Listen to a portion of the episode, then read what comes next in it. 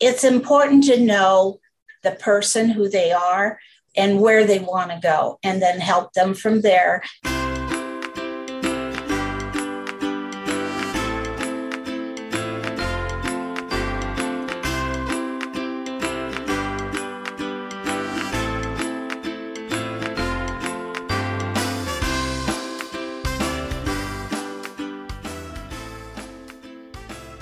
Hello, and welcome to the Million Dollar Speaker Podcast.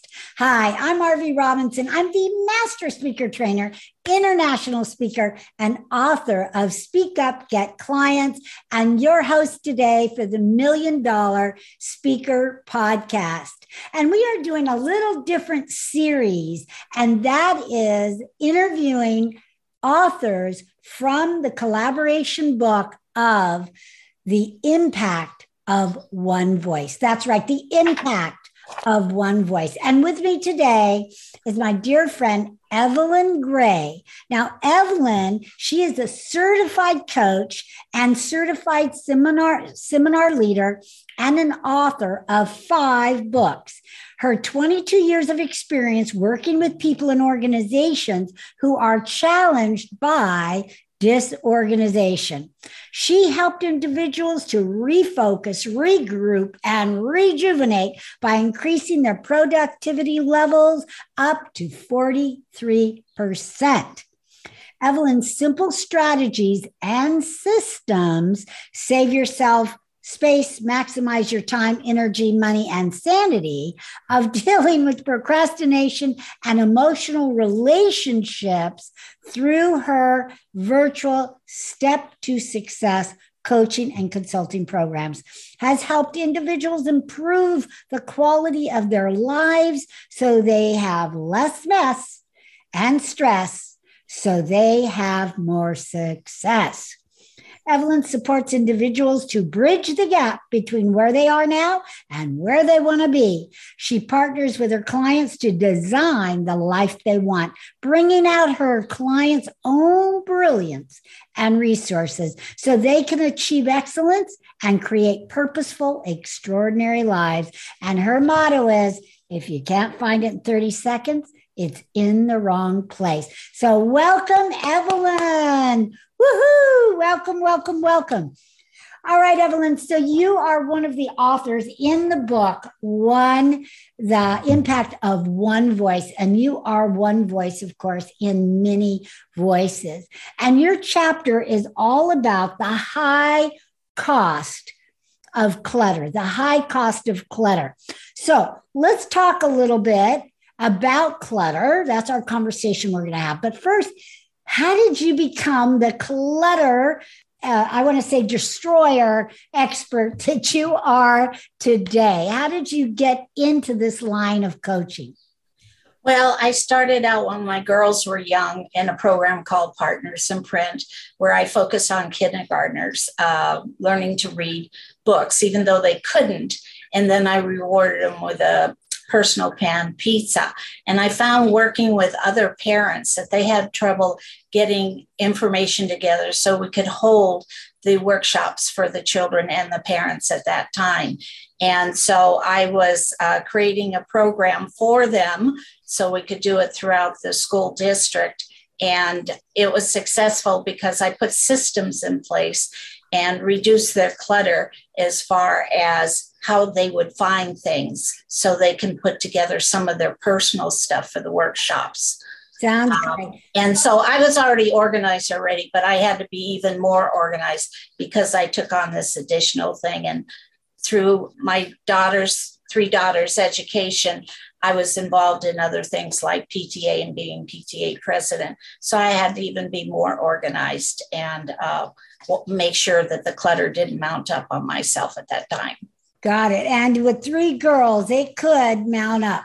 So, in your chapter, you talk a lot about, and I know you're a hoarding expert as well. Not that you hoard, but that you're an expert helping people that do hoard to release and you know to release some of their stuff. And you share this very heartwarming story about a woman um, who was a light hoarder. You called her a low level hoarder. Um, and we could talk about the different levels. And and certainly i mean we've all at some point have seen i've never been in a house but i have seen a car chock full of stuff before. So tell us a little bit about that experience and how you, and why you wrote it in this particular chapter? Uh, people really don't understand why people hoard, and it could be various reasons. And I'll just mention two or three that sometimes they acquire stuff from their parents. And so they get so overwhelmed, they stop making decisions. So they can't let go. I don't use trash, junk, or throw away because those are red flags and make people nervous. So right. they stop what they do. Uh, another thing is uh, there could be you know, an illness in the family. And it would maybe uh, that person that I'm interacting with, like the lady I told about in the story, her husband called me over and didn't tell me that she had some mental challenges. Uh, her husband was divorcing her. And uh, when I came, she got so overwhelmed, she didn't know what to do. She had to sit in a corner for about 15, 20 minutes to regroup herself wow. to know that she could trust me and that I wouldn't have her let anything go unless she had um, i had her permission. Now the thing is i was told also i got there that if she didn't let go of her stuff and she was going through a divorce which i didn't know before i got there the bank was going to throw everything away. She had about 2,000 square feet. So, what I did is I helped her go through some of the stuff, which was up to maybe her hip line there. A lot of hoarders, which I prefer to call them my Opie community. If you remember Opie on Andy Griffith, OPI stands for overabundant people in transition. Okay. You, you, use those general things and they take down that brick wall and let you in so you can talk to them uh, anyway, we were finding diamonds and stuff like that. And sometimes, if you toss people's things away without their permission, it can create anxiety, depression, and even sometimes suicide. You don't know. So you have to be gentle with everyone, but particularly with this community. Right. And, uh, so we tried to find the most important things during my visit there. Right. Now, I have read um, that a lot of times something triggers somebody to start hoarding that they that they don't typically get that from childhood although they could but typically something emotionally happens. In other words this couple right the husband probably got fed up with mm-hmm. with the hoarding but that probably when they were early married that she probably wasn't but and i'm not asking what her emotional trigger was but is that true uh, Evelyn, that there's usually something emotionally that happens that create that creates people or causes them to start hoarding and it's a slow process that happens over the years until it builds and builds. Tell us a little bit about that dynamic I think you're right on one of those points. Sometimes it starts as early as around 13 years old, and it's not discovered until they're around 40 years old. Some of the triggers could be a death in the family. Uh, it could be a, like a protection for them because they've been criticized. And so they'll use those inanimate objects like Mickey Mouse stuffed animal as their friend because they don't judge or shame them. And if you start doing that, sometimes the hoarding gets worse. Or if you go in there and start uh, taking away their stuff without their permission, when they finish doing that, like their friends or someone else, they'll go back and hoard even more because it's a, it's like a, a protection around them that nobody can enter in to. Right. So you have to be very, very careful mm-hmm. with my OPI community as mm-hmm. far as teaching them how to let go. Now you don't you don't just deal with hoarders. I mean, there there are clutter issues with all of us. There, I mean, I always tell people I'm a stasher. In other words, I mean, I'm a neatnik, but man, right. open up my desk drawer and you'll see I have all kinds of things unorganized in there. And I know right. you're a brilliant organizing. And that's really the bulk of your work is to help business owners right. and help regular people just with regular decluttering, so to speak. So tell us a little bit about that and then tell us like like what is your number one idea on how we can become a little bit more organized? Well, I do work with very organized individuals. I just tweak what isn't working. It's important to know the person who they are and where they want to go, and then help them from there, creating simple, effective uh, decisions. One of your most productive tools, and I don't think a lot of people think of it, is your sleep. And if you get your sleep, you can think clearer when you wake up in the morning. And so I teach a method called uh, brain dump. And when you do a brain dump on a piece of paper, then you can sleep at night instead of waking up all the time. That's so important. And then maybe spend 10 or 15 minutes at the end of the day and set up your day for the next day. Because if you do, you can hit the ground and run more effectively. Another thing I recommend is only plan 50% of your day and leave the other 50% for interruptions and distractions. That's your ID. ID stands for interruptions and distractions. We never know what we have the next day, even though we planned it out. So you want to set yourself up for success. Now you can do more, but you've got an agenda for the next day and you need to complete those. And if you put too much on your calendar, you're going to beat yourself up at the end of the day of what I didn't complete.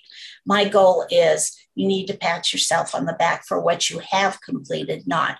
And so I, I teach that uh, strategy, and it's very simple based on how you think, and I make your work environment work for you. Beautiful. And I know you're really big on acronyms. You've already used several, but you also have an acronym that's FAST for one of your systems. Why don't you share what FAST stands for and how people can actually implement that? Okay, FAST stands for File, Act, schedule and toss. And people usually leave, leave out the, the S for schedule. Or you the tossing part. if you don't schedule it, how do you know you're supposed to be doing it? Right. So if you leave it, and sometimes I even do it because I make mistakes, so that helps my clients better in fine tuning their day every day so they're not stressed. When you're stressed, you procrastinate. And sometimes procrastination is about fear. Am i doing the right thing or i'm not doing the right thing? But i tell people if you make a mistake that's okay because that's the part of uh, learning process and you won't make it again right? Right. I hope so. Now also you're real big. I mean i've been to your place and you've been hanging out with me for many many years and you're right. really big on labels and Absolutely. color coding. So tell us a little bit about that. Well, you know, a lot of times I don't even remember the title of what something is. But if I color code it in a folder, whether it's see through or your regular three tab folder, I will know what to look for in my office. And when I put away the folder, I'm not going to put a red folder into a yellow file. So right. if I open the drawer and it's there, I know without even reading it that it's in the wrong place, right? Because we all make mistakes. We get uh, multitasking, like talking on the phone, put something away uh, as far as that goes. Uh, labeling, I don't want to have to remember even small stacks of paper. And so I put it into a folder right away. I like the see through ones because it's kind of like a cover. And then I use my brother label maker and I put it on the uh, tab because I can rip it off real easy and reuse it all again. That way I can separate the items that I need to do for that day rather than looking through stacks of paper. And I don't like that because I have cats who knock them off and then I have to sort through them again. But if I put them in a containerized type organizing tool, that reduces me of picking up the papers off the floor and moving on. Right. And you even label your Christmas decorations. Oh, yes. You know, and everything. So this is not just the office, this goes on throughout your whole entire house. And that's yeah. what you help people with. So tell mm-hmm. people just like how you would come in if somebody said, Oh, Evelyn, I, I need you. I need you. I need to hire you. How would you get started? Just give us some simple steps on how what you would do as a coach to get them started, get them feeling comfortable. How do you are you tackling the office first, the kitchen first? You know, how would you go about it? I'm, I'm not talking about any kind of hoarder, just no, a no, regular, no. average, everyday person that just wants to get a little bit more organized. Okay, first I interview them over the phone and I ask them what concerns you the most. Anything that is important to you will come to your mind first. If you change it, then uh, it doesn't work. I went to a lady's house one time and she said she wanted to work on the kitchen, right?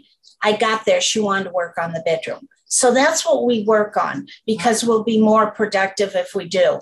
So I asked her what what what her issue was as far as the bedroom was concerned and what she wanted to accomplish. And then we go from there. Like we'd pull out all the clothes and and I'd ask her without her touching it. Because if people touch things what happens is the energy goes up to the brain. They can't let go. Ooh, and so I do that for them. Uh, it's called like you know body doubling uh, in some aspects um, and then if they get stuck, we, we did an experiment like that in my organization, uh, organizing organization one time, and it was very interested uh, in the fact that if people touch stuff, they can't let it go. That's interesting, Evelyn. That's interesting. So if if if I have to uh, get rid of stuff, if I'm touching it, I'm going to be less apt to want to get rid of it. Absolutely. So you go in and touch it. Is that the key? Yeah, it, you're going to keep it. You can't let it go. I don't use junk, throw away, or destroy. I always say let go and give to other people because a lot of people think if they do let it go, that someone won't take care, uh, as good a care of that thing than they would. And so they have to be reassured in some items, not all, that someone will take care of it that really needs it. And you'll put a smile on their face and give right. them something that they're not able to acquire. Right. One one of the things that I do that someone had shared with me is to look at these items and ask yourself. This is normal. I mean, not hoarding, right. of course. Um, but does it bring you joy? I mean, because right. maybe at one point it brought you joy, but now, I mean, when you wear it, do you feel good in it? Does it bring you joy? If you look at it, does it bring you joy? And if it doesn't, then let it go because it could bring joy to someone else. And you're absolutely right. But a lot of times when people give you gifts, uh, their use has been taken up and so you don't want to let it go, so you keep it. So then the clutter keeps mounting. I just tell people ask for gift certificates, and that will cut down all the clutter because you can take all those gift certificates and buy something you want, but remind yourself so and so gave it to you. So, I so agree with you. I have stuff that I've kept because people gave it to me and it's sentimental because they gave it to I mean, I'm a sucker for sentimental stuff. So I hear yeah. you. So I am too you're saying as a gift giver, do your friends and family a favor and don't give them stuff that they have to hang on to, but instead give them gift certificates so they can buy something that really will bring them joy. Yeah, or ask them what they really want.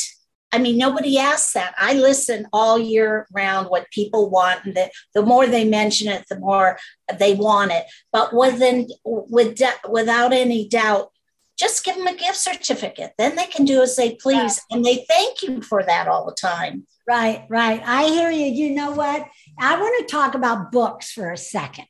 All right. I mean, uh, because people give me books. I love books, but I just don't have time to read like some people, you know, can read a book a day. That is not me. It takes me a good month to get through a book, reading it at night or whatever.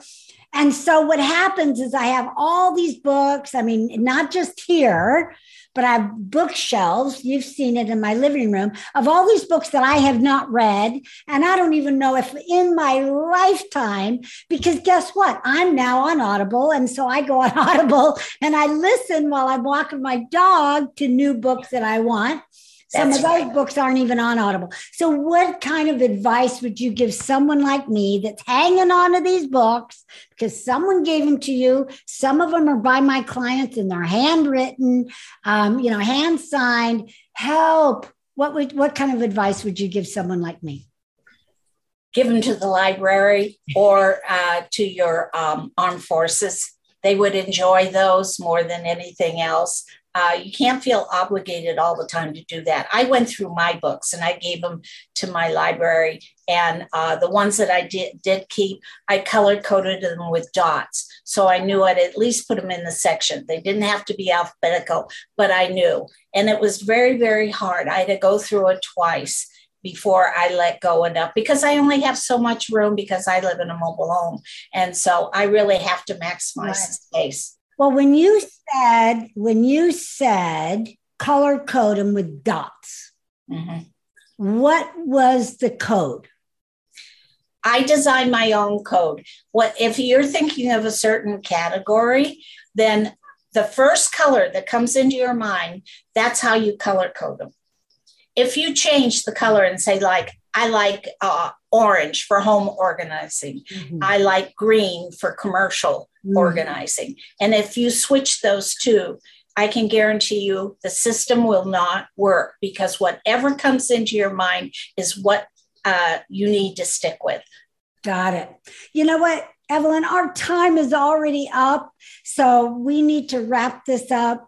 Uh, but it's just been, I mean, I could talk to you about this whole declutter thing forever. I mean, there's so much to it. And I know people want to hear more from you. So, how do they get a hold of you? And then tell us what free gift you have for us today. Well, my free gift is the 43 stresses, tips, and tricks. And one of them is listening to audios while you're driving or whatever.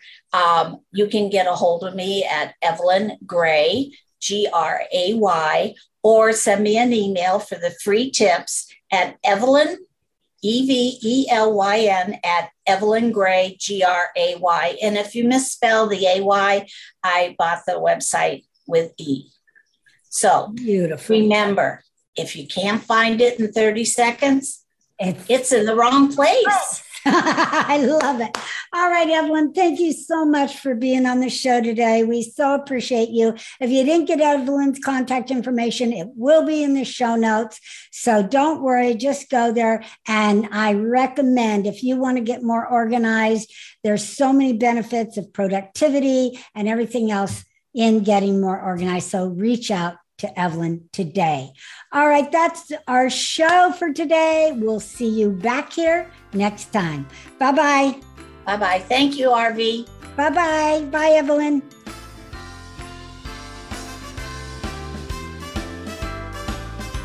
Thank you so much for listening to the Million Dollar Speaker Podcast. Please hop on over to iTunes and leave us a review, and feel free to share our channel with your friends and family. Also, you can find us on YouTube, Facebook, LinkedIn. We would love to hear from you. And remember, you are one step closer to becoming a million dollar speaker.